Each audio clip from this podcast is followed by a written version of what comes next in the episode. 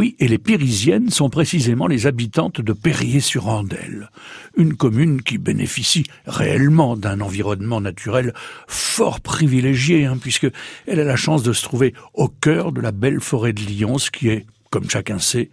l'une des plus grandes hêtraies d'Europe. La visite de son église Saint-Étienne, de style roman, est vivement conseillée hein, à qui veut découvrir quelques très belles sculptures, de superbes vitraux et un plafond en forme de coque de navire. À deux pas de cette église, on ne manquera pas de tomber sous le charme du parc et, du manoir de Colmont, constitué de plusieurs bâtiments anciens datant de la fin du XVe siècle, dont un pigeonnier et une très belle halle. Le manoir de Trianel, un logis à un étage carré avec un étage de comble, a été construit dans la première moitié du XVIIe siècle, c'est-à-dire un peu avant la chapelle qui se trouve dans le parc, mais qui ne se visite pas.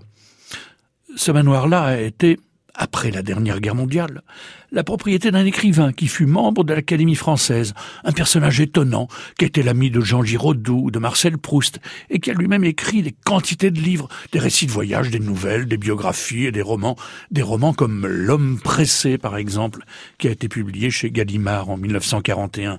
L'homme pressé, oui, comme l'était toujours Paul Morand de Trianel et de Perrier-sur-Andelle, Paul Morand qui a un jour déclaré je voudrais qu'après ma mort, on fasse de ma peau une valise. Je vous ai dit que Paul Morand avait été élu à l'Académie française. Ben oui, et pourtant, Dieu sait qu'il s'était longtemps moqué de cette vénérable institution, lui qui disait Académie, avec une minuscule, c'est un corps de jolie femme, avec une majuscule, c'est un corps de vieux barbon. Ah, il ne manquait pas d'esprit, l'écrivain de notre village normand.